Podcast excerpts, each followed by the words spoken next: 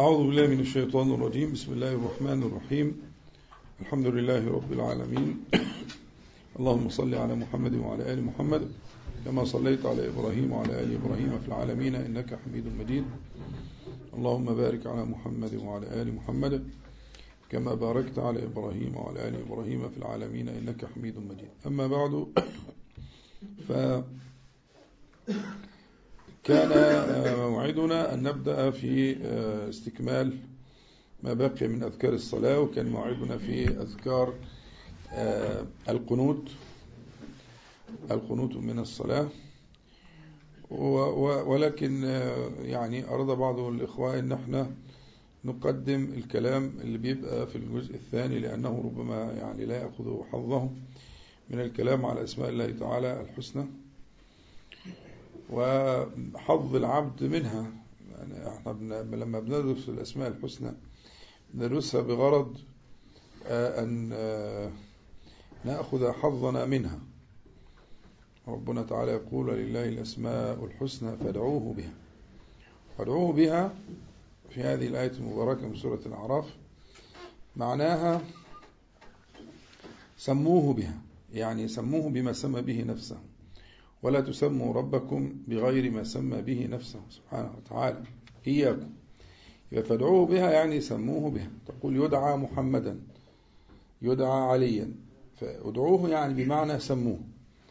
المعنى الثاني فادعوه بها يعني فنادوه بها. نادوه بأسمائه الحسنى.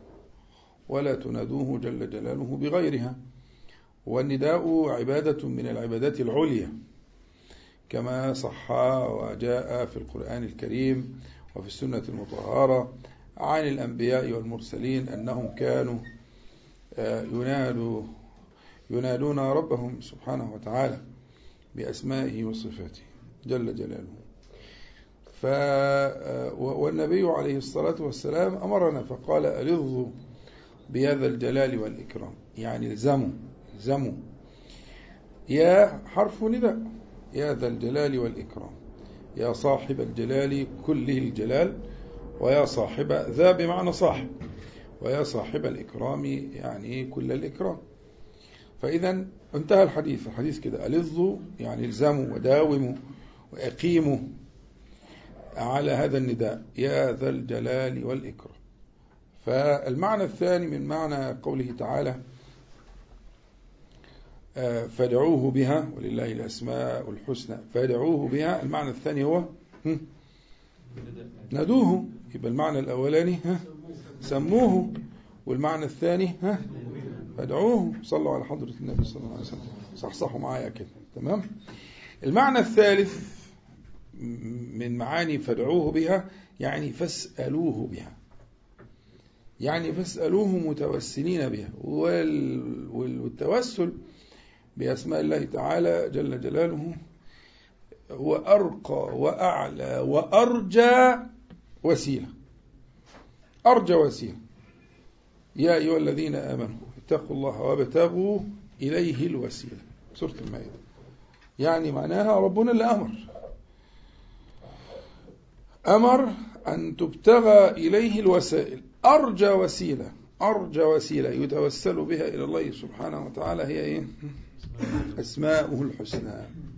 أرجى فقد سمى نفسه سبحانه وتعالى جل جلاله بالأسماء الحسنى ليتوسل العباد بها. وتب علينا إنك أنت التواب الرحيم. اغفر لنا إنك أنت تتوسل بأسماء الله تعالى الحسنى على ما يعتقد قلبك من كمالها. يبقى إذن في في مدار مدار بحثنا وتعلمنا في هذا المقام. هذا المقام هو مقام تربوي. هذا اللقاء المبارك لقاء الوصال هو لقاء تربوي. الغرض منه تحسين السلوك وتقدم المرء في سلوكه وفي سيره. الله تعالى فإذا تعلمنا اسما من أسماء الله تعالى فإنما نحن نرجو من وراء ذلك أن, أن, أن ندرس مع دراسة الاسم ومعرفة معناه أن ندرس على الحقيقة وأن نتعرف على حظ العبد منه. كيف تتعبد باسم الله تعالى العفو وتتعبد باسم الله تعالى الغفور؟ آه، الصمد كما شرحنا مرارا قبل ذلك. فالليلة إن شاء الله تعالى هنبدأ يعني هنعكس إن شاء الله نخلي البداية تكون بما تيسر من ذلك. ثم آه، في الجزء الثاني من الجلسة إن شاء الله نرجع لأذكار الصلاة. آه، الليلة إن شاء الله نتفكر في التعبد باسم الله تعالى الودود. بسم الله الودود. واسم الله الودود جاء في القرآن مرتين. مرة في سورة هود ومرة في سورة البروج. في سورة هود واستغفروا ربكم ثم توبوا إليه إن ربي رحيم ودود. وفي سورة البروج وهو الغفور الودود.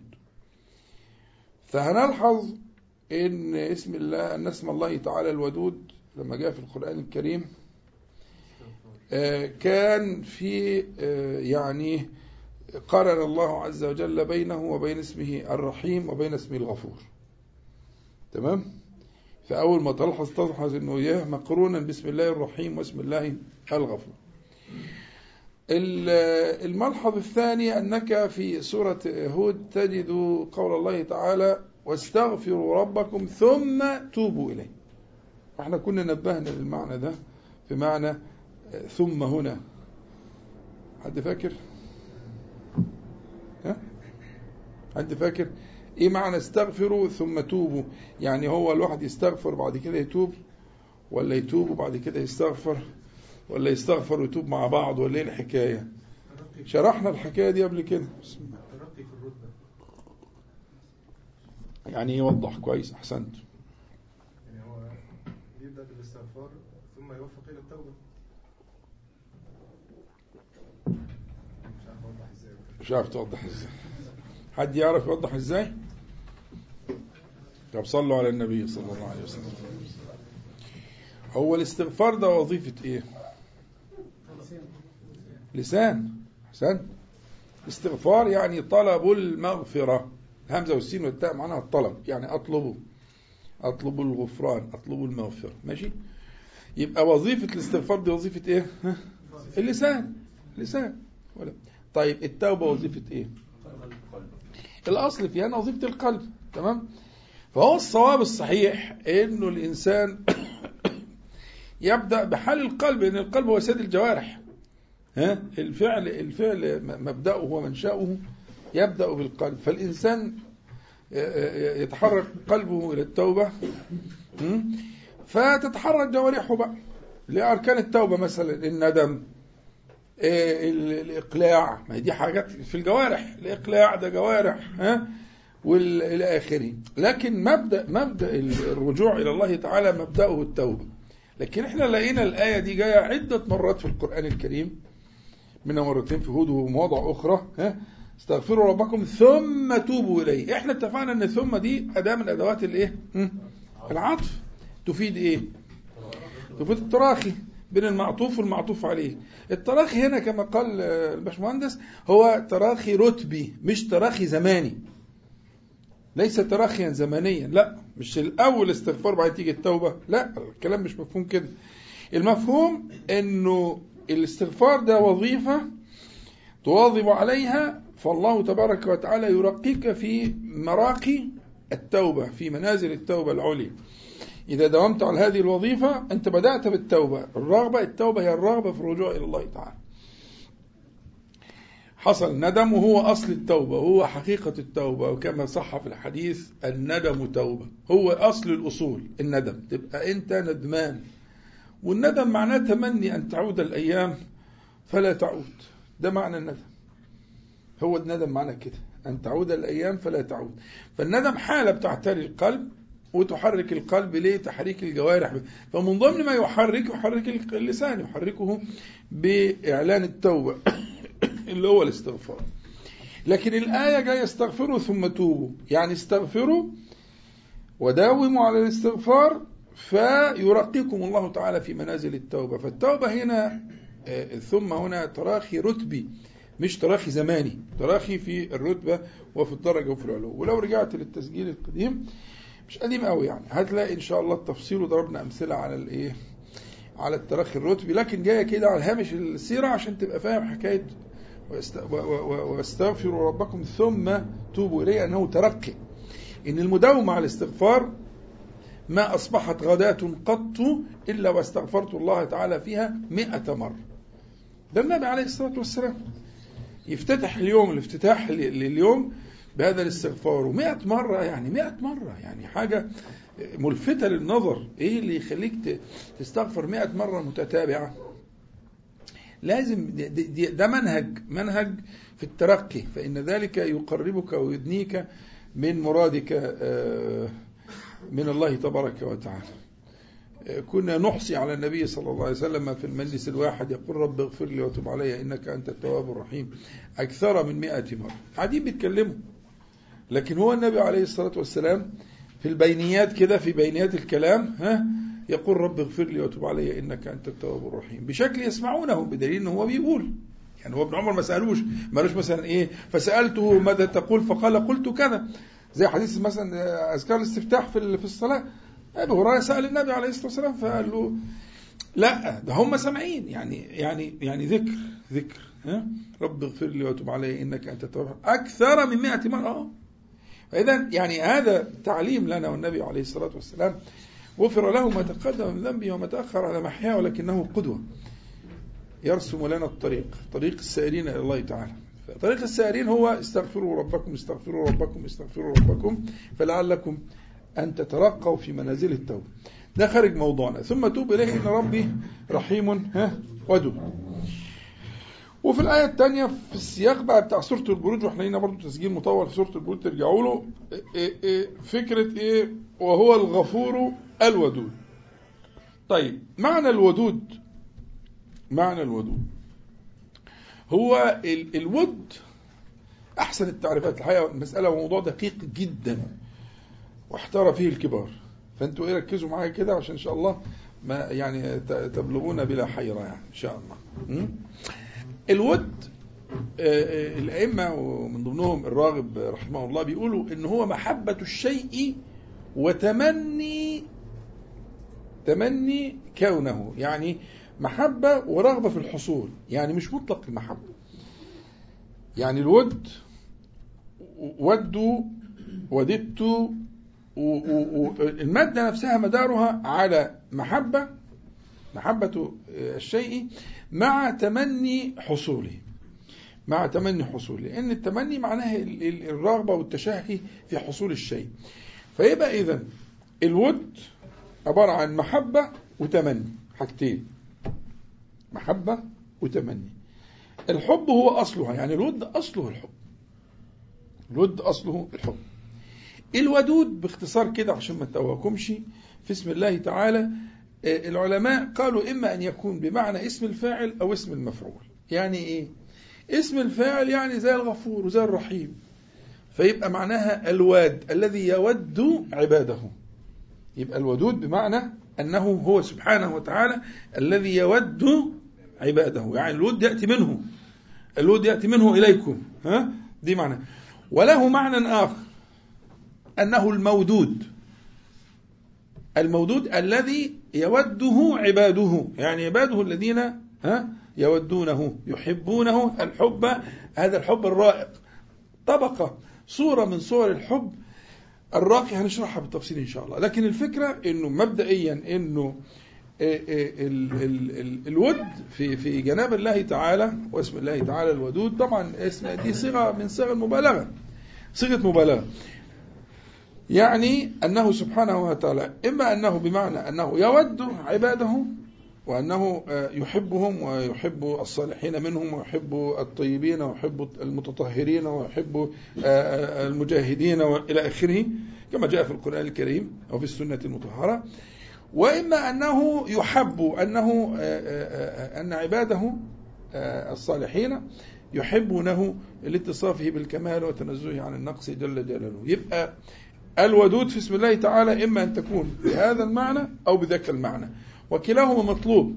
وكلاهما ما فيش ترجيح لأحدهما على الآخر وإن كان في بعض أهل العلم رجح بعضها على بعض ممكن نتعرض لكده. لكن في النهاية أنا هتعامل مع اسم الله الودود أنه الذي يود عباده وأنه هو الذي يوده عباده سبحانه وتعالى. لكن الملحوظة اللي عايزك تنتبه لها إن مفيش في أسماء الله تعالى ما يتعلق بالحب. لكن في في أفعال الله تعالى.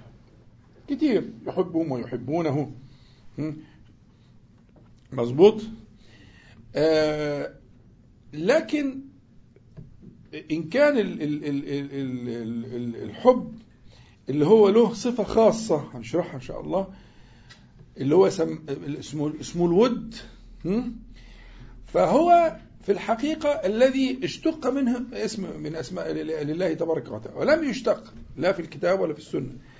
لله تعالى اسم بمعنى يعني المحبوب المحب المحب فيش كلام منه. لكن جاء في الفعل الإلهي أنه سبحانه وتعالى يحب الطيبين ويحب المتطهرين ويحب الصالحين ويحب المجاهدين ويحب المنفقين إلى آخره. سبحانه وتعالى. فإذا الود هو نوع من الحب من خالص الحب وألطف الحب. ابن القيم له عبارة في الحقيقة من أنفس ما يكون في هذا المقام. بيقول إن علاقة الود بالحب هي تشبه هي أشبه شيء بعلاقة الرحمة بالرأفة صلوا على النبي صلى الله عليه وسلم. علاقة الرحمة بالرأفة هي الرحمة معناها إيه؟ الرحمة صفة تقتضي إيصال المنافع والخير وإلى آخره إلى المرحوم الذي تريد رحمته ولكن ربما يكون في ذلك شيء مما يكرهه هذا المرحوم. يعني مثلا أنت ترحم ولدك. لا خلاف في ذلك الإنسان الطبيعي. لكن ربما تضربه. ربما تمنعه من شيء يؤذيه. ربما تغضبه. وذلك من إيه؟ من رحمتك إياه. لكن الرأفة هي نفس المعنى. صفة تقتضي إيصال المنافع ودفع المكروه لكن لا تشتمل على مؤلم ولا تشتمل على مكروه أبدا. ولذلك في سورة ال ال ال النور ربنا تعالى يقول ولا تأخذكم بهما رأفة. ليه؟ لأن الحد رحمة. لم يقل إيه ولا ولا تأخذكم بهما رحمة في دين الله. إن كنتم تؤمنون بالله واليوم الآخر. لا لا لا. ده الحد ده ها اللي أنت شايفه الشنيع الفظيع ربنا موريكم حاجة صعبة جدا ها. ده في عينه إيه؟ في ذاته هو رحمة. فلما قال قال رأفة. فالرأفة هي من الرحمة ولكن لا تشتمل على مؤلم ولا مكروه أبدا. يبقى رغبة في إيصال المنافع والمصالح ودفع المضار عن المر المحبوب أو المرحوم أو المرؤوف به ها؟ لا تشتمل على إيه؟ على مؤلم أبدا. ولكن الرحمة ده فقال ابن القيم بيقول إيه؟ بيقول إن علاقة علاقة الود بالحب تشبه علاقة الرأفة بالرحمة. فهمتوا؟ تشبه علاقة الرأفة بالرحمة. فالرحمة هي الأعم. وكذلك الحب هو الأعم. والرأفة هي الأخص بالنسبة للحب. والود هو الأخص بالنسبة للرحمة. الرأفة هي الأخص بالنسبة للرحمة. والود هو الأخص بالنسبة للها أيوة. فإذا الود هو طبقة من المحبة لا تشتمل على شيء أبدا من الكدور. هو رائق المحبة وألطف المحبة. الخالي عن كل ولذلك صيغة منها اسم لله تبارك وتعالى. فصار الاسم. طبعا الفرق بين الاسم والفعل فرق بين السماء والأرض. ليه؟ الاسم علم على الذات لكن الفعل رايح وجاي. يكون وما يكونش لكن الاسم لا. فإذا اشتقت الأسماء من الأفعال فهي أعلام على الذات العلية. ولذلك ما قلنا ما حدش يقدر يسمي ربه ربه سبحانه وتعالى بما شاء. لا ما ينفعش لا يكون. ممكن تصف أفعال الله تعالى. شرع لكم من الدين ما وصى به. تقول هو الشارع ماشية. على معنى أنه شرع فهو إيه؟ شارع يشرع يشرع ماشي. لكن لا يكون علما على الذات. الأعلام على الذات توقيفية. يعني أسماء الله تعالى توقف ما فيش في اجتهاد. إما أن تأتي في في في في الكتاب أو تأتي في السنة الصحيحة. غير كده الباب مقفول. ما نجتهدش في تسمية ربنا سبحانه وتعالى إنه الحنين. مع إن هو فعلا كده. قال وحنانا من لدنا. مش كده ولا إيه؟ ما تقولش حنين. حنين تقولها على سبيل إيه؟ على سبيل الصفة. على سبيل صفة الفعل. ها؟ لكن ما تجيش تقول لي إن ده علم على الذات زي السلام زي المؤمن زي المهيمن. ما ينفعش. الأسماء الحسنى أعلام ولذلك هي توقيفية. ما فيش مكان الاجتهاد. لا أقدر أنا ولا أنت ولا حد غيرنا يجتهد في تسمية الله تعالى بما يرى من الصفات الجميلة الحميدة أو مما يشتق من أفعاله. سبحانه وتعالى. حاشاه ما ينفعش خالص. فأسماءه توقيفية. فلما لقينا الباب بتاع المحبة لقينا إن الحب ما فيش منه اسم. لا في الكتاب ولا في السنة. لكن لقينا الود في منه اسم. والود كما علمت هو خالص المحبة وألطفها. الرائق منها. الخالي عن كل شائبة ها؟ فإذا الودود بمعنى اسم الفاعل الذي يعني الواد يعني الذي يود آه، عباده يحب لهم الخير ويحب منهم الأخيار. على الش... على النحو الرائق الكامل اللائق بجلال الله تبارك وتعالى. أو المودود الذي يحبه عباده لأن الله تبارك وتعالى قال يحبهم ويحبونه. أو الذي يحبه عباده سبحانه وتعالى جل جلاله برضه بنفس المعنى اللي هو المعنى الخالص خالص. المحبة ورائقها وألطفها وخيرها وأدقها. يمكن الفرق الدقيق ده هو كان السبب. ده طبعا اجتهاد يعني الله أعلم بالصواب لكن ده اجتهاد إن ربما يكون الفرق الدقيق ده هو السبب في إنه حصل في اشتقاق من ال ال ال الود وليس هناك اشتقاق من من الحب. تمام. وفهمنا ان اسم الله تعالى الودود اما ان يكون بمعنى اسم الفاعل وفهمتوها طبعا بمعنى واد يود هو عباده أو بمعنى مودود يعني أنه يحبه عباده. وفي ناس رجحت ده وفي ناس رجحت ده وابن القيم رجح إنه الواد لاقترانه باسمين من اسم الفاعل الغفور والإيه؟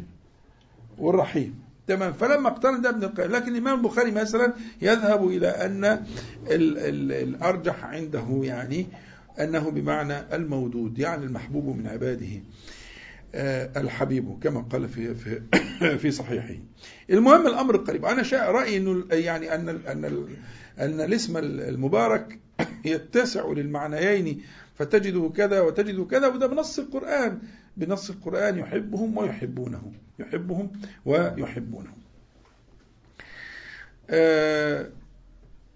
يبقى عندنا بس قبل ما ننتقل زي ما قلنا إحنا غرضنا في في في دراسة الأسماء الحسنى إن إحنا نشوف حظنا بين العبودية بهذا الاسم بسم الله تبارك وتعالى الودود. فما حظ العباد بسم الله تعالى الودود؟ نعم.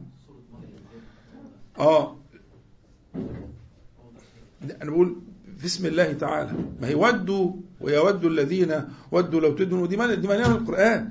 المادة اللي هي ودده دي منتشرة في القرآن الكريم. مش مرة ولا اثنين ولا ثلاثة لا ده هي في المنتشر. أنا بتكلم على اشتقاق اسم من أسماء الله تبارك وتعالى. فهو اسم الله تعالى هو في موضعين اثنين لا ثالث له.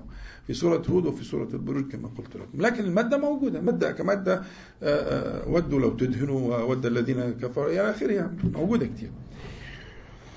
طيب صلوا على النبي عليه الصلاة والسلام. أنا حظي حظي أنا من ال من اسم الله تعالى الودود يعني إما بمعنى الذي يحبه أو يحب ها؟ أنا اللي يعنيني. طبعا في المقام الأول هو إنه معنى اسم الله تبارك وتعالى أنه يحب عباده. يعني أننا نحب الله تبارك وتعالى آياتها واضحة. أنا عايز علامة أنك تحب الله تعالى. علامة سهلة ها ما الدليل على أنك أنت تحب؟ أنا اللي يهمني عدالة أنه يحبني. يعني اللي عايز يشغلني دلوقتي أنا وأنت نفكر فيه أن الله يحبني. مش كده؟ لكن لو سألتك قلت لك ما الدليل أنك تحب الله تعالى هتقول ده.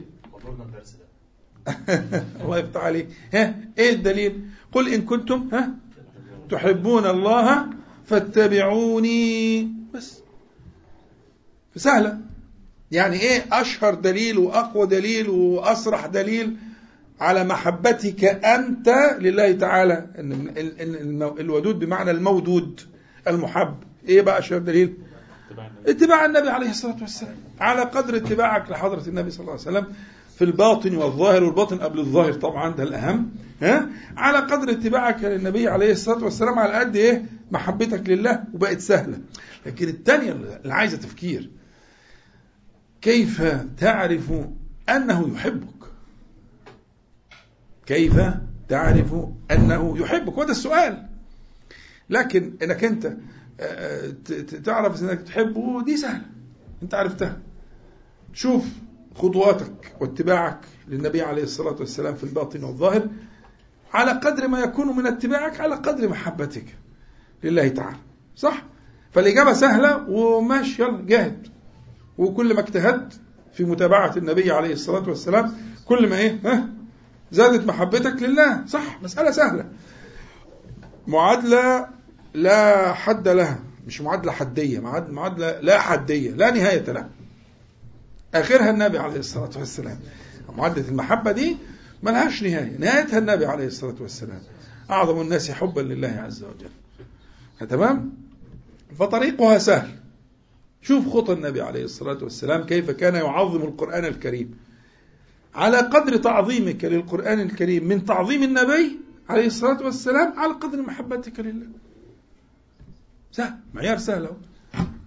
تقدر تحط له معايير وتتبع نفسك فيه.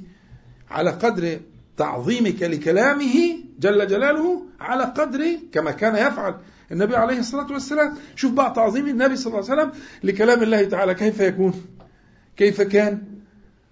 على قد حظك من هذا ال- ال- الرزق على قد- قدر ما يكون آه، آه، آه، محبتك أنت لله تعالى بمعنى المودود المحبوب. يبقى الودود بمعنى المحبوب بقت إيه؟ ها؟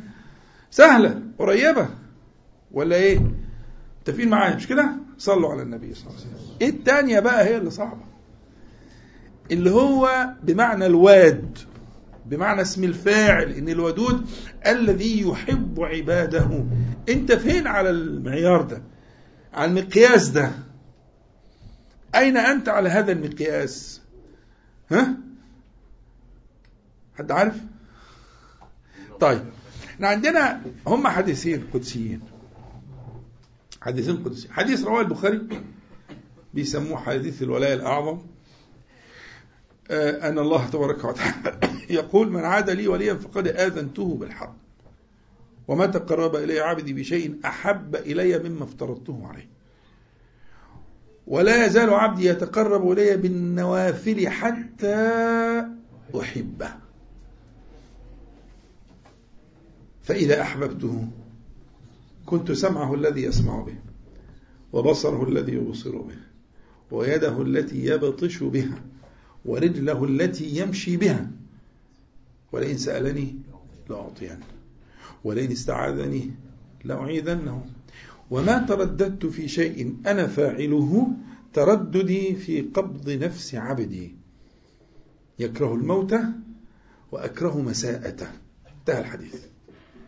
الحديث ده مش مجرد بيديني معايير محبتي لله تعالى لا ده بيرسم لي الطريق. ويأخذ بيدي خطوة خطوة إلى إلى آخر الطريق. الحديث ده من أعجب الأحاديث ومن أجلها وأفضلها ده منهاج للسير إلى الله تعالى. يعني الحديث ده يرسم منهاجا كاملا للسائرين إلى الله تبارك وتعالى. يمسكك في حياتك كلها لحظة بلحظة من أولها إلى آخره من عاد لي وليا فقد آذنته بالحرب. أنا سألت قبل كده أسئلة كتير. هم الأولاد دول بتعرفوا إزاي؟ يعني ما هو ده تحذير يعني الحديث بادي بداية تحذيرية مش كده؟ يعني اوعى تقرب له. طب اوعى طب أنا أعرفه إزاي؟ أنا أعرفه إزاي؟ عشان ما هو ده بيقول إيه؟ الحديث كده من عاد لي وليا فقد آذنته. يعني أعلن الله الحرب عليه. آذنته بالحرب. طب أنا هعرفه إزاي؟ إيه العلامة؟ إيه الآية اللي أقدر أعرف بيها؟ أو ما هو مش ما فيش هنا مثلا مكتوب كده. ما مش كيف أعرفه؟ هو ربنا سبحانه وتعالى عرفه في سورة يونس وفي غيرها الذين آمنوا وكانوا ها يتقون. إذا فداخل في الموضوع عدد كبير.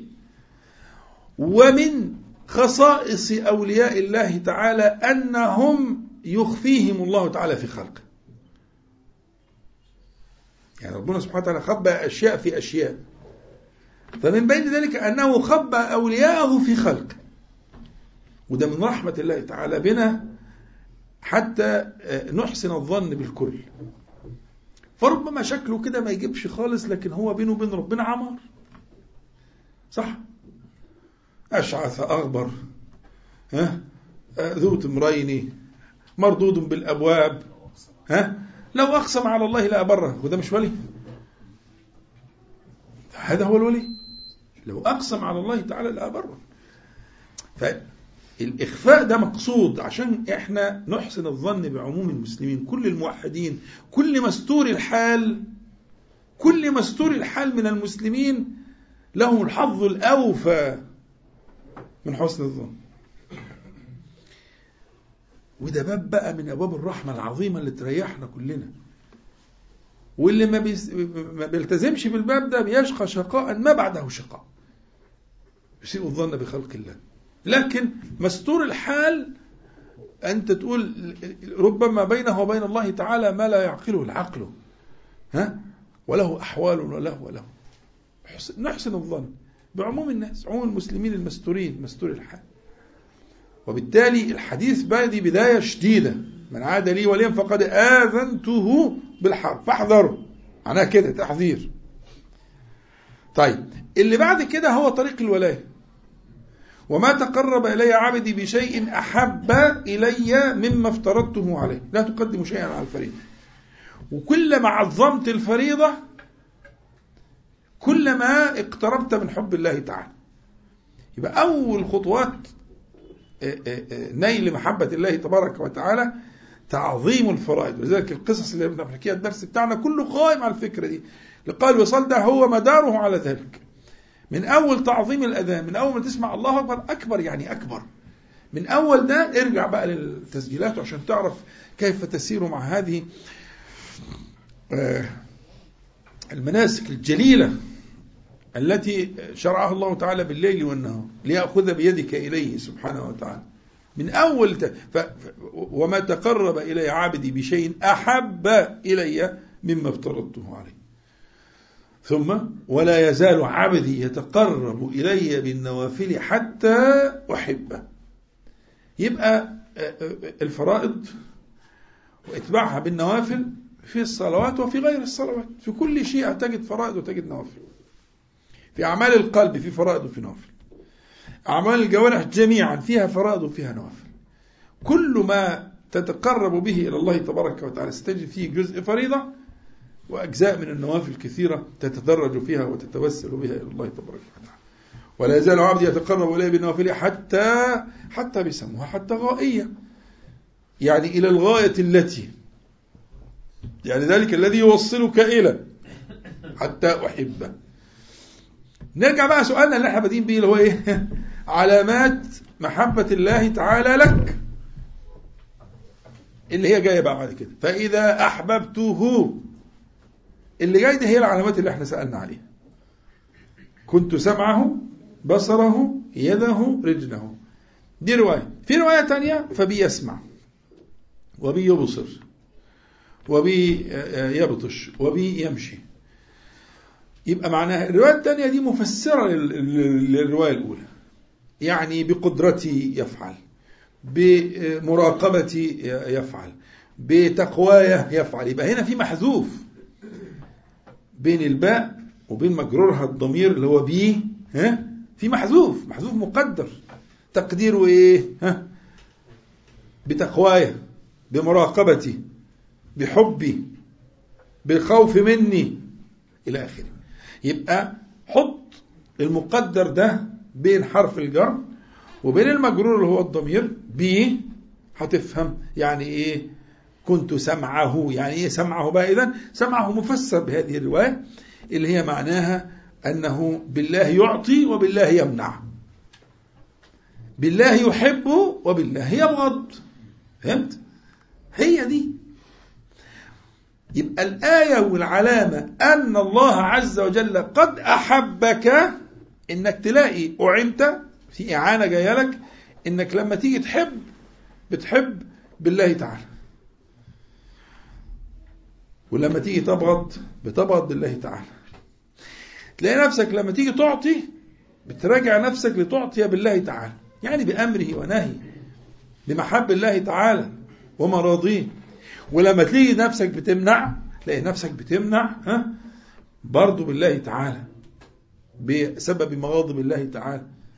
وبالتالي هذا المعيار الدقيق هو أدق المعايير على الإطلاق.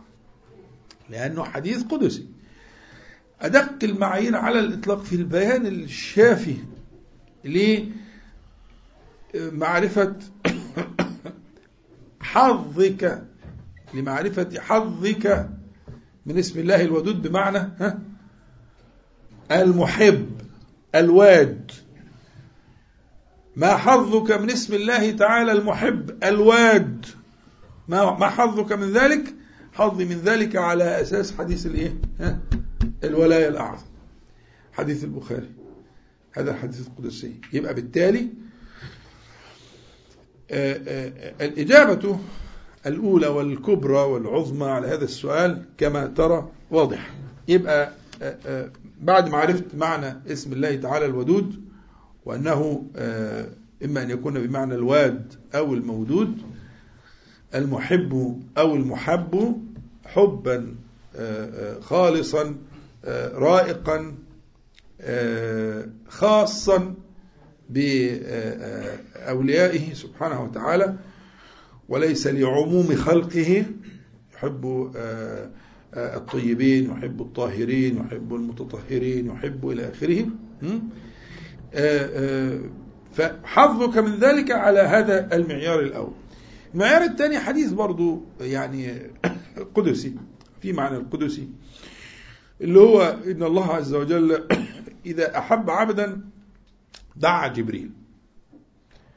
فقال إني أحب فلانا فأحبه. يعني يا جبريل. فينادي جبريل في أهل السماء ويقول لهم إن الله عز وجل يحب فلانا فأحبوه. فيحبه أهل السماء. يبقى دعا جبريل فأحبه جبريل. فبعد ما أحبه جبريل جبريل عليه السلام ينادي في أهل السماء إن الله عز وجل يحب فلانا فأحبه فيحبه أهل السماء ويوضع له القبول في الأرض. فصار القبول في الأرض علامة من علامات محبة الله تبارك وتعالى للعبد. مهما حصل. ومهما حصل عليه من التشويش وقالوا عليه من الكذا من أعدائه أو خصومه أو إلى آخره ولكن يبقى أن الله سبحانه وتعالى وضع له القبول في الأرض وأنت كل الأولياء والأنبياء والصالحين تعرضوا لذلك. يعني ما من نبي ولا ولي ولا صالح من المصلحين إلا وتعرض لذلك أن يحصل تشويش عليه ويقال فيما لا يكون من صفاته وإلى آخره ولكن يبقى أن الله تبارك وتعالى يضع له المحبة في الأرض يعني في عباده الصالحين. يعني أن يحب مش كل الأرض طبعا لأن الأرض ممكن يكون فيها أو غالبا بيكون فيها ناس غير صالحين. المقصود أن توضع له المحبة في قلوب الصالحين في الأرض. فيكون محبوبا مش عند أهل الأرض جميعا لا. في الأرض مقصود بها في قلوب عباد الله الصالحين في الأرض. فيكون محبوبا للصالحين بأمر الله ده نداء.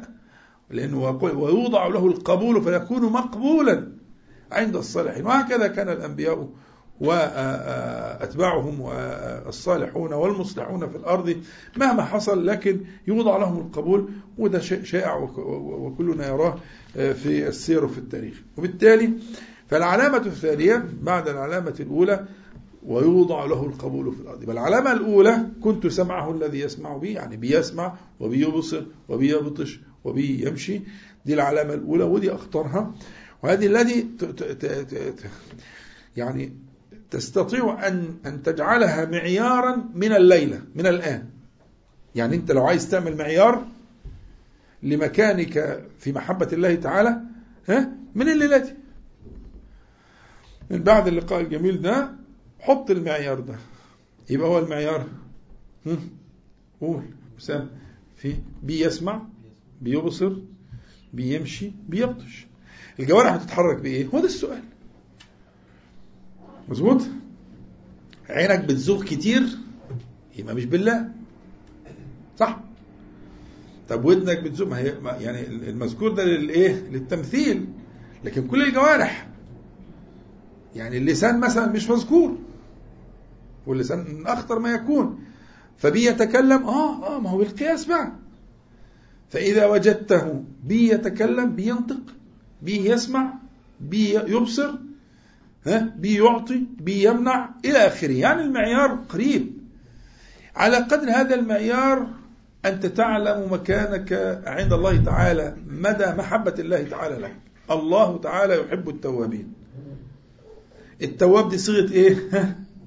ها؟ مبالغه يعني اللي بيتوب كده شوية ويركن. ها؟ مش هينفع. ده في البخاري ومسلم. توبوا إلى الله واستغفروه فإني أتوب إلى الله تعالى وأستغفره في اليوم أكثر من سبعين مرة. في رواية البخاري. ومئة مرة في رواية مسلم. هو ده. أنت حظك من ده إيه؟ هو ده المعيار. يبقى المعيار الذي تقدر به. محبة الله تعالى لك وحظك من اسم الله الودود بمعنى الواد لعباده ها؟ معك معيار ومعيار في منتهى الدقة. وهتلاقيه متغير متذبذب وأنت تجاهد نفسك في رفعه وتتأخر قليلا ثم تتقدم ثم تتوب ثم ترجع. والتوبة من أجل وأثقل ما يكون في هذا الميزان. يعني من أثقل من أثقل شيء تضعه في ميزان هذا المعنى هو التوبة. كثرة الرجوع إلى الله تعالى. محاسبة النفس دائما? وعدم اليأس والانقطاع عن الله عز وجل. فبابه لا يغلق أبدا حتى تخرج الشمس من مغربها. أبدا لا يغلق أبدا حتى آخر نفس. بابه مفتوح. فالمجاهدة مجاهدة النفس والمتابعة تقربك من حب الله تعالى. تقربك من أن تتعبد باسم الله تعالى الودود. باسم الله تعالى الودود. ال- الاسم ده لم يأتي في السنة. ولا مرة. على قد علمي يعني. على قد بحثي يعني لم يأتي في السنة ولا مرة. لكن معناه جاء. جاء في السنة. جاء أن النبي عليه الصلاة والسلام وصف بعض عباده بهذه الصفة وأثنى عليهم ثناء بالغا. 45 طيب نكمل. تاخد راحة ولا نكمل؟ آه أصل ده موضوع يعني ده موضوع. اللي هو يعني هل يمكن أن يكون آه، آه، أن تكون هذه الصفة الودود صفة لعباد الله؟ ده عايز شرح. يعني عايزين نشوف الودود. إحنا فهمنا الودود اسم من أسماء الله تعالى وعرفنا كيف نتعبد به. تمام؟ وانه رائق الحب رائق الحب. هذا يعني في في فيما يليق بجلال الله تعالى وكماله هو رائق الحب. لكن هل يمكن يعني مثلا إحنا قلنا إيه؟ الله تعالى عفو يحبه. العفو. مش كده ولا إيه؟ الله عز وجل رحيم رحمن يحبه الراحمين الراحمون يرحمهم الرحمن. مش كده ولا إيه؟ تمام. كريم يحب أهل الكرم إلى آخره. فالله سبحانه وتعالى يحب الذين يتصفون بأسمائه وصفاته على اللائق بهم ببشريتهم. تمام؟ يعني شتان ما بين رحمة الله تعالى ورحمة عباده. لكن الراحمون يرحمهم الرحمن. نص. ارحموا من في الأرض يرحمكم من في السماء. الله أكبر. تمام؟ أنت بس أنت رحمتك ليست من جنس رحمة الله تعالى لكن يحب الرحمة منك. لأنه رحمن رحيم. يحب العفو منك. وليعفوا وليصفحوا سورة النور. ها؟ ألا تحبون؟ ها؟ نفس الكلام. اعمل كده عشان أنت تطمع في مغفرتي. ها؟ فدعا أبا بكر ومن يسير على على سنته رضي الله عنه إلى العفو وليعفوا وليصفحوا. ألا تحبون أن يغفر الله لكم؟ ها؟ يعني ده, ده تحفيز.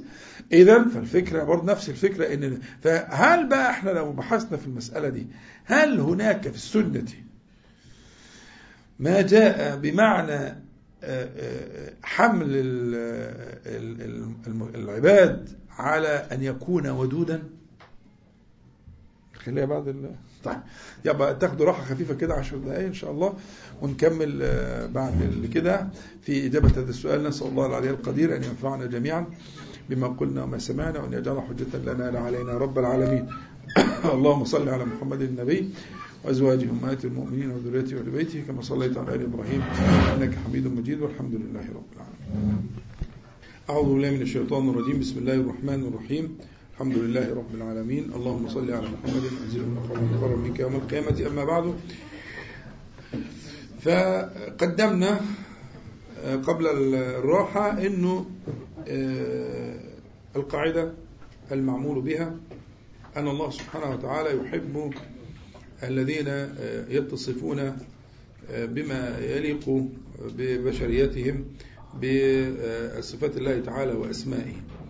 فهو عفو يحب العفو وأهل العفو وهو كريم عز وجل يحب الكرم وأهل الكرم وهو رحيم رحمن يحب الرحمة ويحب الراحمين من عباده. إلى آخره هي قاعدة مستشرية في كل ما يمكن أن يتصف به العبد من أسماء الله تعالى وصفاته أما ما لا يليق فلا يجوز. لكنه نتكلم فيما يليق من الأسماء والصفات على ما سميناه قبل ذلك المشكلة اللفظية يعني حقيقة الصفة مستحيل. مستحيل أن تكون رحمة العبد تشابه رحمة الله تعالى في حقيقتها هذا محال. ولا عفوه ولا كرمه سبحانه وتعالى. لكن هي مشاكلة لفظية يعني أن يكون كريما على ما يليق ببشريته يعني بكرم البشر. فالله تعالى يحبه يحب الكريم من عباده لأنه سبحانه وتعالى هو الكريم على الحقيقة. الكرم اللائق بجلاله تبارك وتعالى الذي لا يشبهه كرم المخلوقين أبدا. لكنها المشكلة اللفظية كما قلت قبل ذلك مرارا. طيب الباب الذي نحن فيه باب الود. هل هذا الوصف يحبه الله تعالى في عباده؟ بالقطع نعم يحبه يحب أهل الود من عباده ويحب الموصوف ويحب الموصوف بذلك من عباده. في عندنا حديث في السنن وفي غيره بسند صحيح أن النبي صلى الله عليه وسلم قال ألا أخبركم برجالكم في الجنة؟ قلنا بلى يا رسول الله. قال عليه الصلاة والسلام النبي في الجنة والصديق في الجنة والرجل يزور أخاه في ناحية المصر البلد يعني. يعني في في ناحية يعني في طرف يعني يقطع مسافة. لا لا لا يقطعها إلا لهذا الغرض. والرجل يزور أخاه في ناحية المصر لا يزوره إلا لله في الجنة. هذا لا يعني أن أنه حصر لكن أراد النبي صلى الله عليه وسلم أن ينبه على بعض الخصائص والصفات اللائقة بالمقام الذي كان يتكلم فيه. لكن دول مش هم أهل الجنة. النبي والصديق والرجل يزور أخاه في ناحية المصر ليس حصرا لأهل الجنة ولكن المقام كان يستدعي الذكر بهذه الطريقة والحمل على هذه الأعمال والتنبيه على آه، آه، فضل هؤلاء. تمام؟ النبي في الجنة والصديق في الجنة والرجل يزور أخاه في ناحية المصر لا يزوره إلا لله في الجنة. ألا أخبركم بنسائكم في الجنة؟ قلنا بلى يا رسول الله عليه الصلاة والسلام. قال كل ودود ولود إذا غضبت أو أسيء إليها أو غضب زوجها قالت هذه يدي في يدك لا أكتحل بغمض حتى ترضى. كل ودود وده الشاهد. أنه هو وصف عليه الصلاة والسلام المرأة بتلك الصفة. المرأة الودود. قال كل ودود ولود. إذا غضبت أو أسيء إليها أو غضب زوجها كم حالة؟ أنا أدهم عشان في الآخر في اختبار ها؟ إذا غضبت أو غضب زوجها أو أسيء إليها قالت هذه يدي في يدك. اللي هو التماس البدني مش لسان بس. تمس البدني هذه يدي في يدك. لا أكتحل بغمض يعني لا يغمض لي طرف ما نمش. مش هيجي لي نوم مش هروح مش هنام أبدا حتى ترضى. بس خلي بالك الثلاث عبارات اللي قبل كده مشكلة لأنه يقول عليه الصلاة والسلام إذا غضبت هي اللي هتقول كده؟ أو غضب زوجها طب ماشية. طب الثالثة أو أسيء إليها. خلي بالك. ركزوا عشان في اختبار في الآخر. تمام؟ يبقى إذا غضبت أو غضب زوجها أو أسيء إليها. ما ينطق عن الهوى عليه الصلاة والسلام. خلي بالكم ركزوا عشان إيه؟ نطلع بفايدة من الله. قالت هذه يدي في يدك لا أكتحل بغمض حتى ترضى. خلاص بقى. هو إيه هيدوب؟ هذه الأخلاق العالية جدا. من يصمد أمام ذلك؟ من يصبر على ذلك؟ إلا أن يكون حجرا أو شجرا أو نحو من ذلك. فيش. إذا غضبت أو غضب زوجها أو عندنا حديث ده اسناده ما فيش فيه كلام يعني في حديثين تانيين يعني مقبولان حديثان مقبولان من جهة السند يعني. نعم. ما تصبر انت رزقك لسه جاي انت مستعجل. أنا مش قلت في اختبار. ركز بقى. الرواية الثانية الرواية الأولى كان عن, عن أنس رضي الله عنه. الرواية الثانية عن ابن عباس رضي الله عنهما أنه قال أن النبي عليه الصلاة والسلام قال لهم ألا أخبركم بنسائكم من أهل الجنة؟ الودود الولود العؤود على زوجها التي إذا آذت أو أذيت جاءت حتى تأخذ بيده زوجها ثم تقول والله لا أذوق غمضا حتى ترضى. يبقى هنا أضاف النبي صلى الله عليه وسلم آه، إضافات فقال الودود الولود ده مشترك بينه وبين الرواية السابقة. ثم قال عليه الصلاة والسلام العؤود على زوجها. والعؤود برضو نفس الوزن فعول من من من العود العود الدائم. هنشرح إن شاء الله ودود وهنشرح الألفاظ بس الأول إيه؟ نحصي ما جاء في السنة هنشرحهم لفظ لفظ إن شاء الله. يبقى الودود الولود أضيفت في الرواية دي عشان نجمع بقى الروايات والجمع ده لا بأس به. وبه قال كثير من أهل العلم الشيخ الألباني رحمه الله يعني إمام في ذلك. الشيخ الألباني بيجمع الروايات وبيصنع منها رواية واحدة بطريقة بديعة نافعة جدا جدا جدا. والمتخصص هو اللي يدور على التفاصيل بيبقى كتبها في الحشي. لكن مثلا حجة النبي كما رواها جابر دي أصلها في مسلم.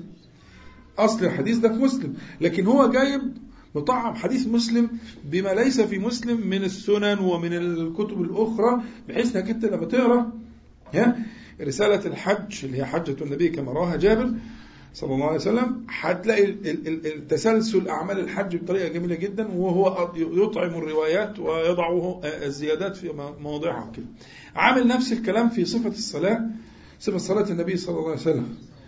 ها؟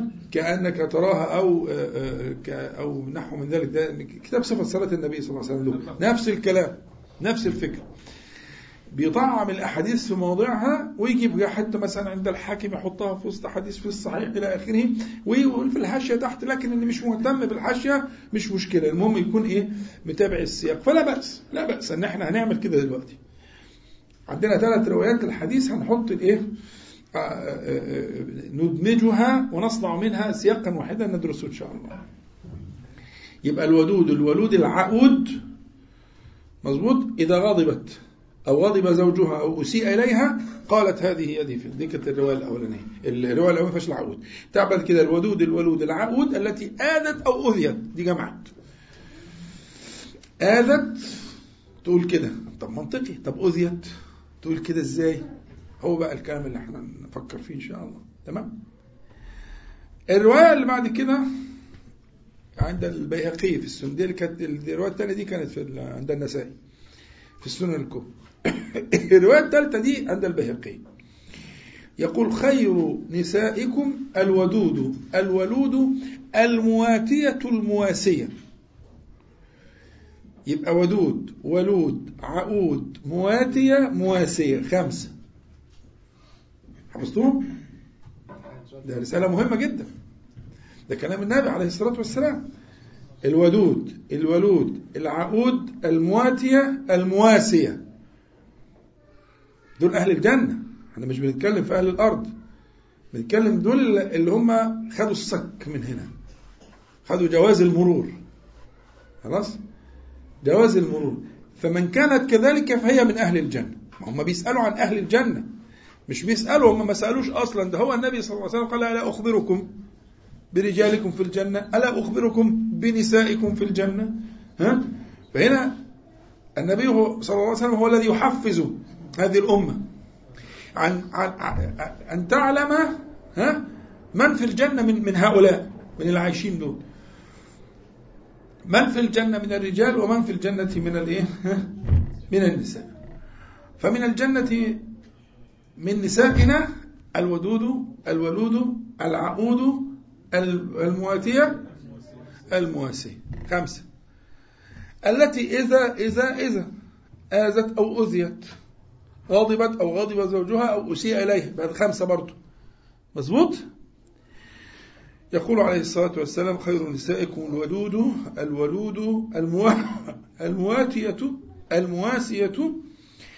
إذا اتقينا الله وشر نسائكم المتبد المتبرجات المتخيلات من الخيلاء يعني. الخيلاء اللي هي الإنسان عنده كبر باطن يجعله الخيلاء ده مش في الباطن. الخيلاء ده في الظاهر ده أثر الباطن. الخيلاء ده يكون في القعدة في المشية في طريقة الكلام في الألفاظ.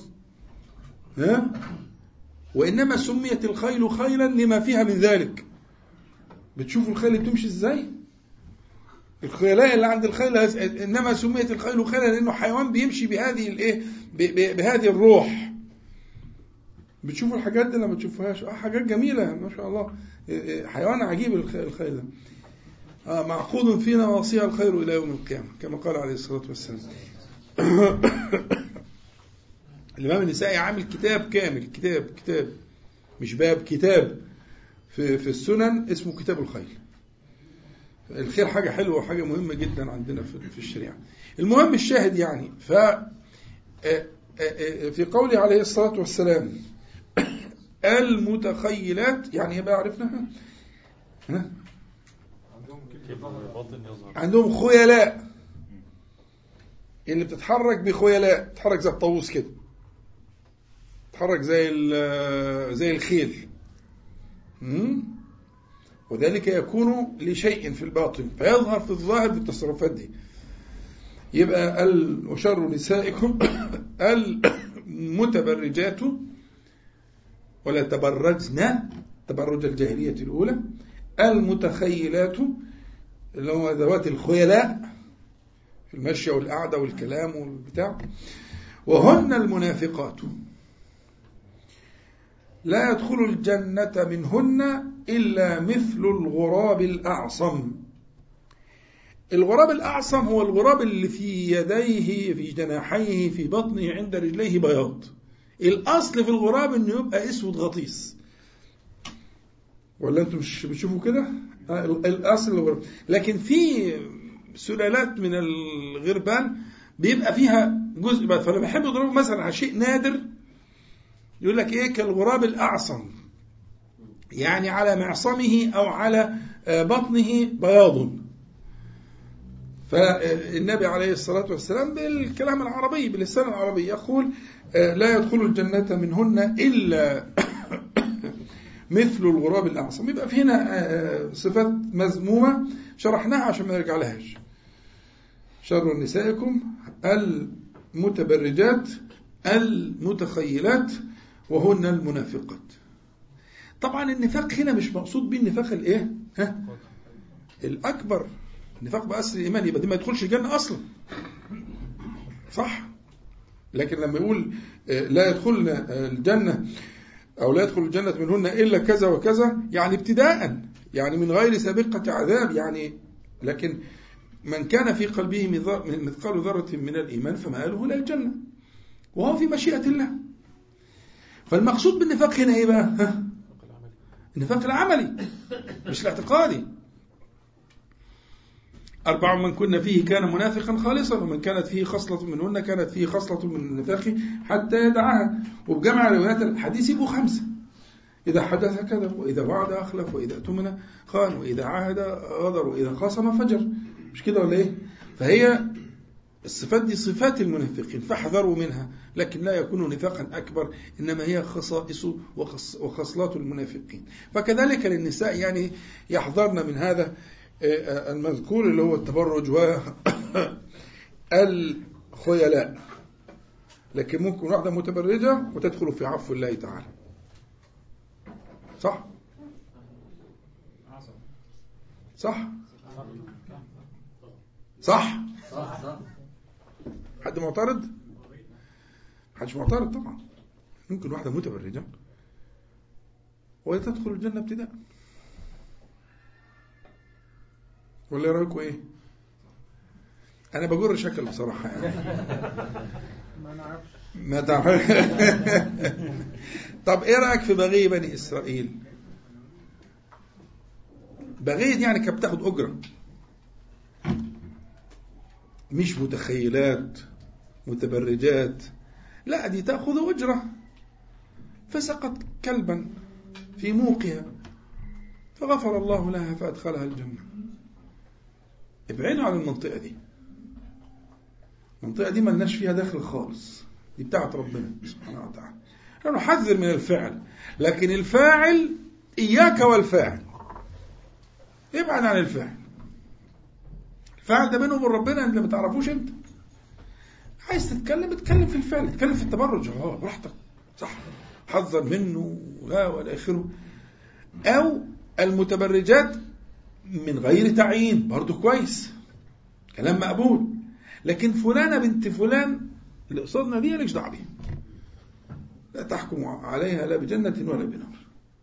طالما موحدة. ولو بلسانها أنت مالك ومالها تمام؟ فهي الكلام هنا على المسألة المنافقات ولا النفاق الإيه؟ العملي خلص الكلام. نرجع بقى للصفات اللي تهمني جدا اللي هي الودود وما بعدها. يبقى قلنا الودود الولود العقود المواتية المواسية وإذا غضبت أو أسيء إليها أو غضب زوجها آذت أو أوذيت. قالت هذه يدي في يدك لا أكتحر بغمض حتى ترضى أو كلام نحو كده في الرواية التالية. جميل جدا. يبقى أول صفة تهمني اللي هي عليها مدار القصة اللي هي الإيه؟ الودود. يعني إيه ودود بقى؟ في حق العبد. إحنا قلنا في حق الله تعالى فهمناها يعني واد أو مودود. واد يعني يحب عباده يحب المتطهرين يحب الطيبين يحب الصالحين يحب المجاهدين يحب المنفقين. ها؟ يحبهم ويحبونه يحب أولياءه الله أكبر. حلو أوي. أو مودود. هو محبوبه الأعظم محبوب أهل الصلاح محبوب أهل الإيمان الأعظم الذي لا يسبقه محبوب ولا يدنيه ولا يساويه. يبقى بمعنى واد أو مودود واتفهمت الحمد لله. طب المرأة بقى أو العبد زي ما قلنا قبل كده ال ال ال ال أهل العفو وأهل الكرم وأهل إلى آخره ربنا سبحانه وتعالى يحبهم. طب المرأة ال- الودود دي تبقى شكلها إيه؟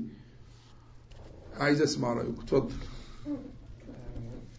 تحب بلا شروط وتطلب رضا المولود. آه يعني أنت خدت يعني نسخة من الإيه فهمك لمعنى الودود. في اسم الله تعالى. أحسنت ربنا يفتح عليك. ها؟ حد عايز يتكلم تاني؟ الودود المرأة الودود. كيف تكون المرأة ودودة؟ إحنا قلنا إن ال- ال- ال- الودود أو الود هو المحبة ها؟ الرائقة الصافية خالصها وألطفها دقيقها مش مطلق المحبة. مطلق المحبة موجودة من أهل الإيمان معروف معناها. لكن نحن نتكلم على جزء من المحبة كالرأفة بالنسبة للرحمة. الود بالنسبة للحب. فالمرأة الحبيبة جميلة زي الفل. لكن الودودة أو الودود يجوز بحسب التاء؟ دي أخص من الحبيبة. أخص من الحبيبة. المحبوبة أو المحبة. الحبيبة بمعنى محبوب أو محب. محب أو محب. مظبوط؟ طيب المرأة الودودة هي نوع أخص في المحبة. فيها معنى الرائق من ذلك اللي هو من غير مقابل. اللي ما بيستناش العوض اللي ما بيستناش حتى المبادلة. يحب الشيء لله تعالى. ربنا سبحانه وتعالى بين عينيها دائما في كل ما تفعل وكل ما تثر هي الودود اللي عندها الود الذي وعد الله عز وجل. إن الذين آمنوا وعملوا الصالحات سيجعل لهم الرحمن ود أولى الناس بكده الزوج والزوج. يعني أنا أرى أن أولى أولى المخاطبين أولى المخاطبين بآية سورة مريم دي ها؟ الأزواج. بدليل النبي عليه الصلاة والسلام قال إيه؟ لا يفرق مؤمن مؤمنة. إن كره منها خلقا رضي منها آخر. ليه ما قالش زوج وزوج؟ ليه؟ وبالقطع بالقطع. المراد به هنا الأزواج. الحديث مراد به الأزواج. مش مؤمن مؤمن يعني يعني زميلته في الشغل مثلا. مش معقول. أمال إيه؟ إيه حكاية؟ لا يفرق مؤمن مؤمنة. مقصود بإيه؟ ها؟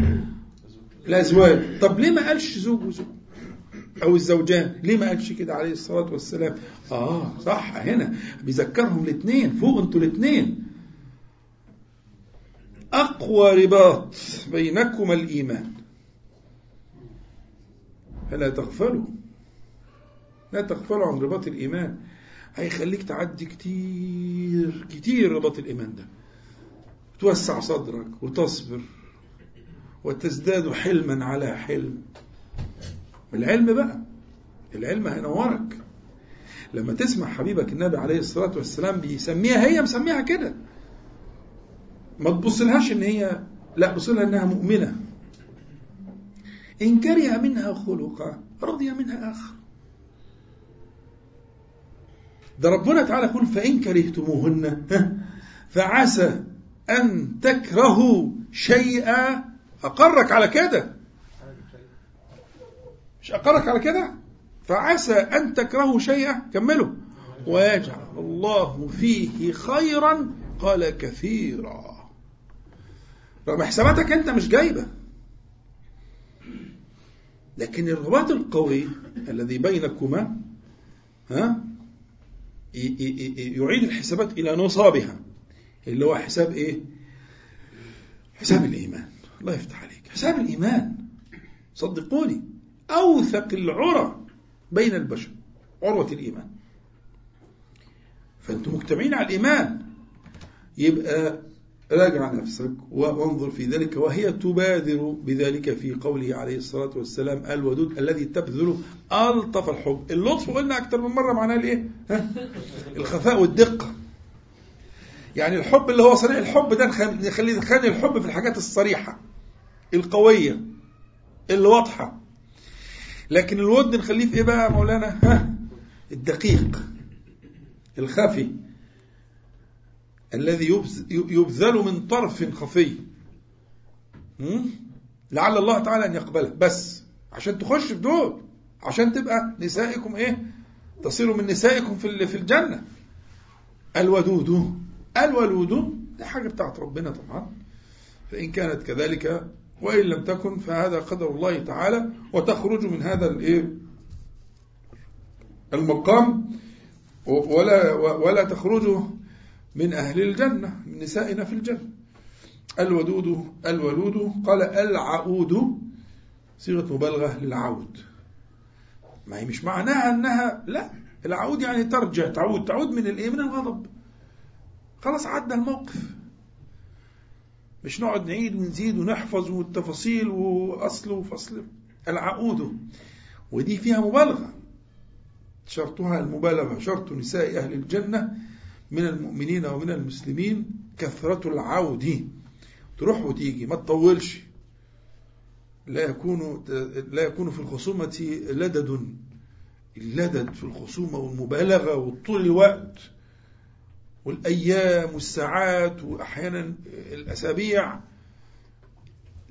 ليس من الإيمان. الإيمان أن يكون المرء عقودا رجاعا دائما. العقود المواتية التي تواتيه فيما يهوى فيما أباح الله عز وجل. المواتية يعني التي تواتي موافقة يعني المواتاة معناها الموافقة التي تواتيه فيما يهوى في مرض الله عز وجل. المواتية قال المواسية. والمواساة شيء جميل جدا. مش يبقى دايما إيه ما هو أنت شوف ما أصل أنت اللي عملت وشفنا. يعني دائما الإيه؟ التأنيب وال ها؟ لا. لا لا لا. المواسية المواساة. مقام المواساة والتسكين والتبشير السيدة خديجة قالت للنبي صلى الله عليه وسلم كلمات تكتب بمداد النور. قالت والله لا يخزيك الله أبدا. هي مش عارفة التفاصيل. لكن هي ده استنباط واستنتاج من معرفته به من معرفتها به عليه الصلاة والسلام. قالت والله لا يخزيك الله أبدا. أبدا. لما تقولوا الكلام ده. حصلت مشكلة هنا ولا في الشغل ولا في حاجة ولا أبدا. ده ده في خير إن شاء الله. أنا متأكدة. أنا قلبي أبي يقول لي إن شاء الله سيقول هذا الأمر إلى الخير حتما ويقينا. هل كانت خديجة رضي الله عنها تعلم الغيب؟ طب إزاي تقسم تقسم على إيه؟ تقسم على على ما ترجو عند الله سبحانه وتعالى.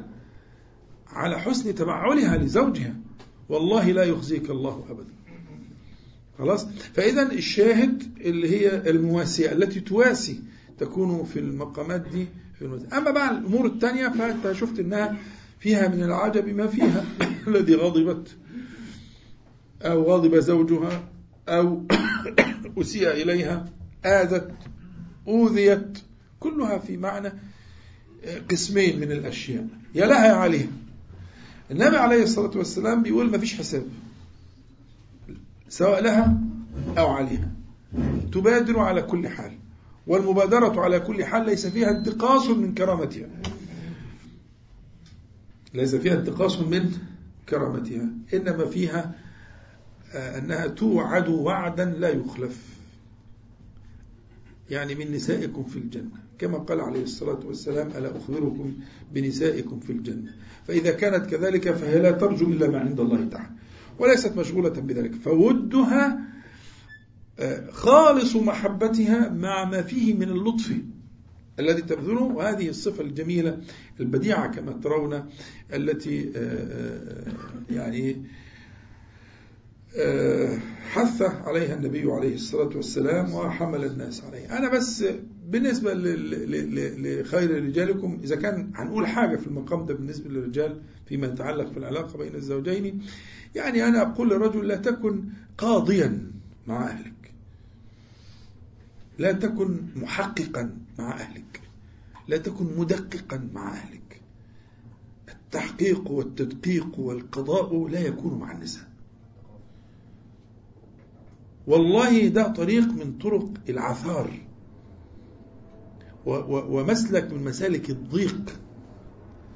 أن يكون المرء مع أهله محققا مدققا قاضيا ناصبا لميزان العدالة. موضوعيا. لك أن تقول آه، لي تسألني لماذا؟ مش عايز تقول لماذا أقول أنا لماذا أقول لك لماذا أنا بالكلام ده مبني على مئة بالمئة. أنا ت- ت- طب لماذا لا تطالبه بذلك؟ أنا طلبته بما سمعت. أما أنت فأطالبك ألا تكون قاضيا محققا مدققا ناصبا لميزان العدالة. أنا أطالبك بذلك. لماذا؟ لأنك آه، آه، لأن الله عز وجل خلقك على هيئة ليست كهيئتها. كل واحد فيكم مخلوق بهيئة مختلفة. المرأة خلقت من ضلع. قال عليه الصلاة والسلام أعوج. وهذا الاعوجاج في الضلع هو من ميزات الضلع وليس من عيوبه. لماذا؟ لأن الأضلاع ب- ب- باعوجاجها تحنو تحنو على القلب وعلى الأحشاء. فلو استقام الضلع لفسد البدن. صح. ده تكيف وظيفي ربنا سبحانه وتعالى خلقها كذلك لتلائم وظيفتها. لتحنو على زوج وولد ونحوه كما تحنو الأضلاع على الأحشاء وعلى القلب. فلو استقامت لانحرفت. لانحرفت عما خلقها الله عز وجل من أجله. فقال فاستمتعوا بهن على اعوجاجهن. ده تقرير. تقرير.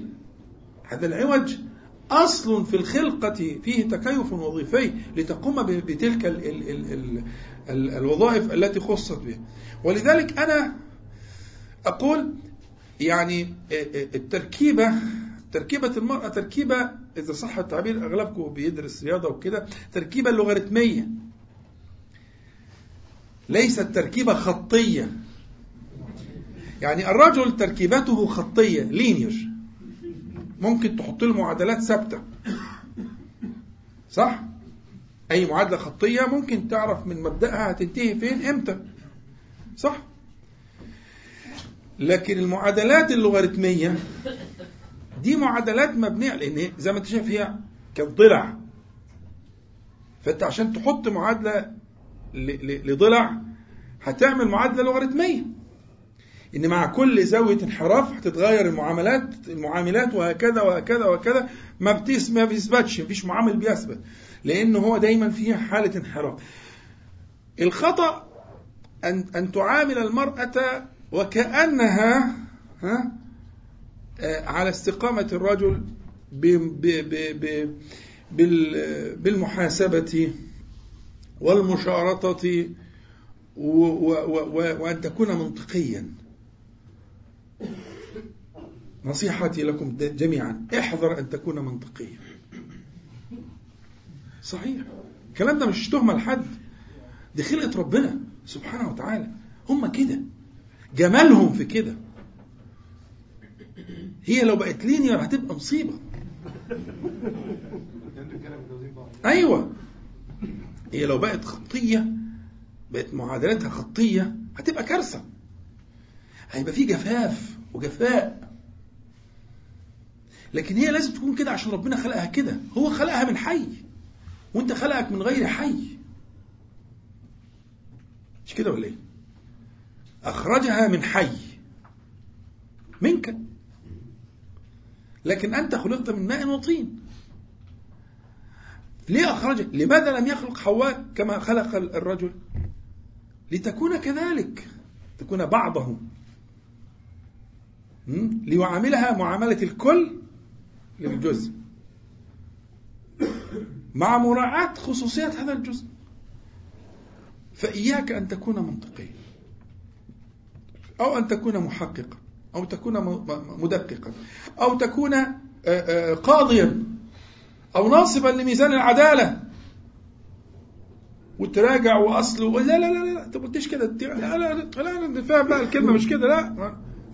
إيه يا عمي؟ يعني إلى أين أنت ذاهب؟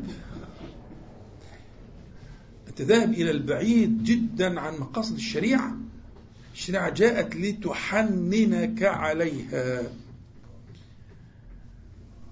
لأنك تحتاج إليها وهي تحتاج إليك. والتكامل ده ما يتمش غير بكلام النبي عليه الصلاة والسلام مش جايب كلام من عندي. خلق خلقت من ضلع أعوج. ودي ميزة مش عيب عشان تفهمش غلط. ده تكيف وظيفي. لو استقام الضلع لفسد البدن.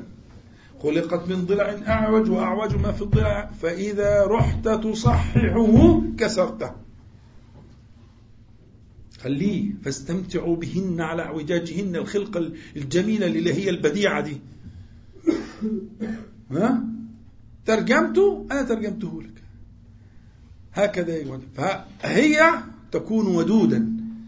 يعني إيه؟ يعني عظيمة المحبة في لطف ورائق المحبة. تبذلها لوجه الله تعالى. عشان تبقى إيه؟ من نسائكم في الجنة. لتكون من نسائكم في الجنة. هي مش عايزة منك حاجة. هي مش عايزة منك حاجة. حد ينفع حد. يوم يفر المرء من اخيه وأمه وأبيه. ها؟ وصاحبته. وبنيه لكل امرئ منهم يومئذ شأن يغني. هي مش عايزة منك حاجة. هي عايزك تتخذك وسيلة لأن تكون من نساء المسلمين في الجنة. وأنت كذلك فتعاون على المقصود. وإياك والغفلة عن هذه المعاني لأنها يعني ففكرة ال ال هذه الصفة الجميلة البديعة يعني الحقيقة أرجو ألا تغيب الود المرأة الودود وأنت فهمتها كده إن شاء الله على ضوء ما شرحنا من أسماء الله تعالى صفاته خلاص. طيب الوقت انتهى. هو في سؤالين جايين بسرعة كده إن شاء الله. السؤال الأول بيقول يعني رسمين دايرة كبيرة جواها دائرة صغيرة الدائرة الكبيرة مكتوب فيها الرحمة وهي التي يعني قد يصاحبها آلام أو قسوة من أجل المصلحة والدائرة الصغيرة مكتوب فيها الرأفة دون ألم. ودائرة أخرى كبيرة مكتوب فيها الحب أو الأعم ودائرة في داخلها بداخلها دائرة صغيرة مكتوب فيها الود ورائق المحبة وألطافها وخالصها هل هذا صحيح؟ صحيح 100% يعني هذا التصور مرسوم ده هذا تصور صحيح مئة بالمئة. هو الذي قلت أنا بعينه. فافهموا ذلك واربطوا دايما بين الحاجتين. واللي ربط بكده طبعا الإمام ابن القيم الحقيقة يعني في كلام النفيس. يعني اللي يعاني في معرفة ودراسة هذه المسألة يعرف قيمة كلام ابن القيم. كلام مكتوب مئات الصفحات. وهو الحقيقة كعادته رحمه الله تعالى يعني يستخرج ذلك استخراجا عجيبا يعني.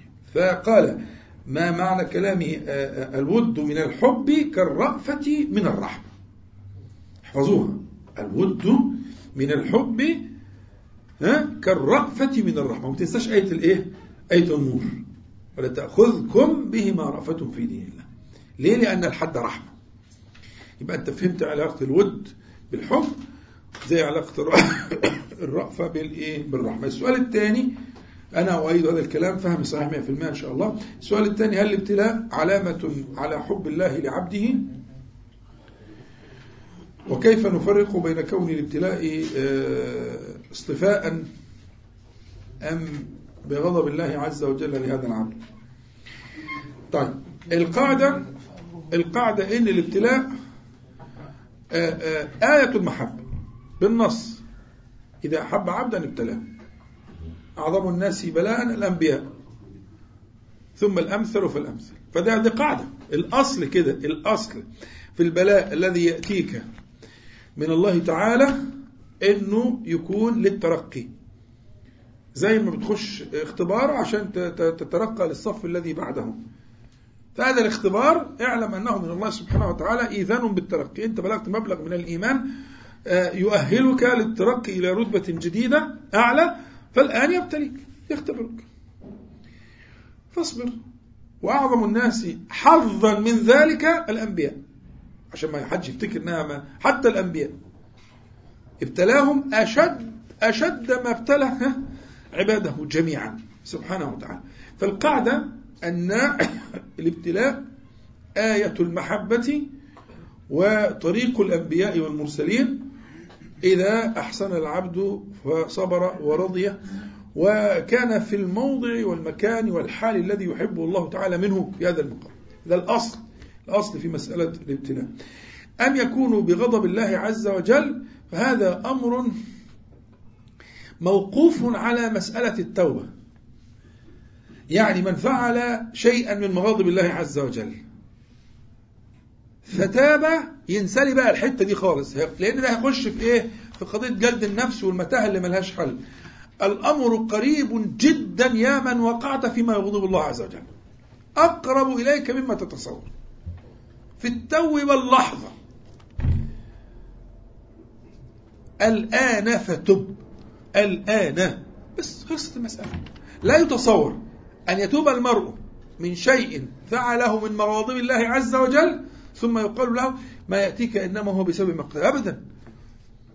ده يا ابني في في آية فريدة ما لها أي نظير من أعجب ما يكون. على التأويل الراجح عندي. آخر الفرقان. آه؟ إلا من تاب وآمن وعمل عملا صالحا فأولئك يبدل الله سيئاتهم حسنات. وكان الله غفورا رحيما إزاي يا جدعان؟ يبدل؟ أي والله. وده الظاهر من التأويل. في ذهبوا إلى غير ذلك من لكن الظاهر من التأويل والوجه القوي أنه يبدل تلك السيئات. يجعله حسنات. طب ده لسه ده ريحته فايحة. ده خارج لسه من ال... من المعصية ومن العملة السوداء اللي عاملها وانت مالك؟ الله يحب التوابين. هم التوابين دول اللي مش لسه خارجين من المصيبة؟ يعني خارجين بريحتهم لسه؟ الله يحبهم يا أخي. يحب التوابين. وبعدين التوابين صيغة مبالغة يعني بيعملوا كتير. هو الواحد بيتوب من الهوى. بيتوب من العمل الصالح. بيتوب من الذكر. بيتوب من الصدقة بيتوب من الأعمال السوداء صح. فيكثر التوبة والرجوع. والله تعالى يحبه. خلاص. اخرج انت بس بره الموضوع ده عشان إيه؟ ليس لك بينه وبين ربه مقام. يحب التوابين سبحانه وتعالى جل جلاله. فمسألة إنه بغضب الله عز وجل إن لم يتب ده للمصر بقى. الذي لا تحدثه نفسه بالتوبة. ربما بقى تأتيه السواد اللي على دماغه عشان مش عايز يرجع ولا يفوق ولا لكن واحد ندمان لسه ما عملش حاجة خالص. لسه لا إقلاع ولا عزم على عدم العودة. ما ثلاث أركان.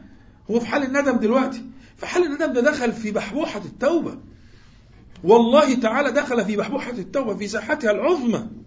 لسه ما عملش حاجة خالص بس قلبه هيتقطع. على اللي عمله أبشر.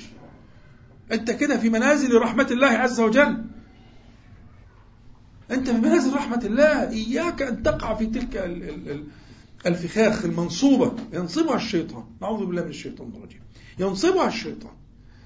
فاحذروا قال عليه الصلاة والسلام وأتبع السيئة الحسنة تمحها. أستغفر الله. أعظم من أعظم الحسنات. أعظم حسنة تعملها. ولو عايز يعني تبقى يعني يعني شيخ جامد قوي قول سيد استغفار. بس. اللهم أنت ربي لا إله إلا أنت. خلصت. كده أنت كده. خلاص الحمد لله. طالما من قلبك خلصت. في التو واللحظة فمسألة إن أن ترى الابتلاءات دي أنواع من من العقوبات هذا مع المصرين. أما مع التائبين لا. لا محل لذلك أبدا. احذروا من ذلك. أنا أطلت في المسألة لأن أنا عارف أن في ناس كتير من ناس طيبين من حضراتكم. يعني يقعون فرائس لهذه المسألة.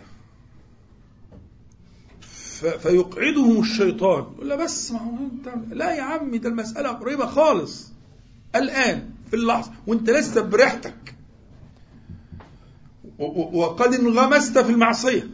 الآن. اعقد قلبك على الندم والتوبة. بس خلاص الحمد لله. ربما بدل الله عز وجل ذلك لك. من الحسنات. آخر حاجة.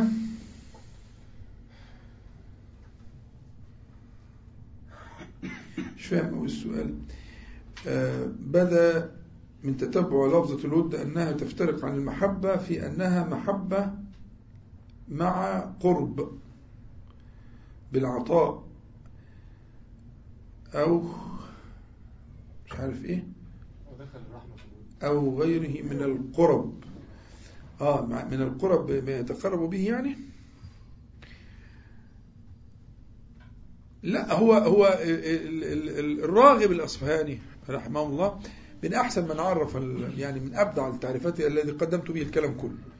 قلت إن هو قال إن الود هو محبة الشيء مع تمني حصوله هو ده أو كونه هو ده لفظه هو كونه. ده ده ده في رأيي أدق التعبيرات على الإطلاق. يعني هو محبة خاصة.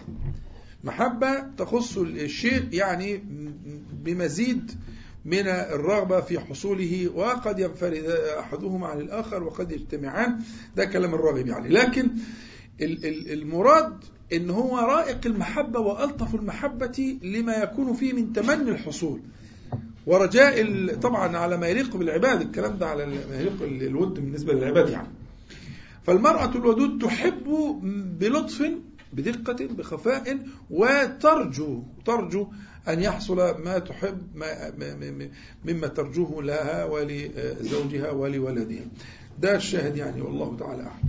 طيب طولنا عليكم الليلة دي معلش إن شاء الله المرة الجاية نبدأ بدري في ميعادنا إن شاء الله. بس المرة دي كان لها ظروفها فنراعي ذلك في اللقاء القادم إن شاء الله تعالى. نسأل الله العلي القدير أن ينفعنا جميعا بما قلنا وما سمعنا وأن يجعله حجة لنا لا علينا يا رب العالمين. وأن يعيذنا وإياكم وسائر إخواننا من المسلمين والمسلمات من شرور أنفسنا ومن سيئات أعمالنا.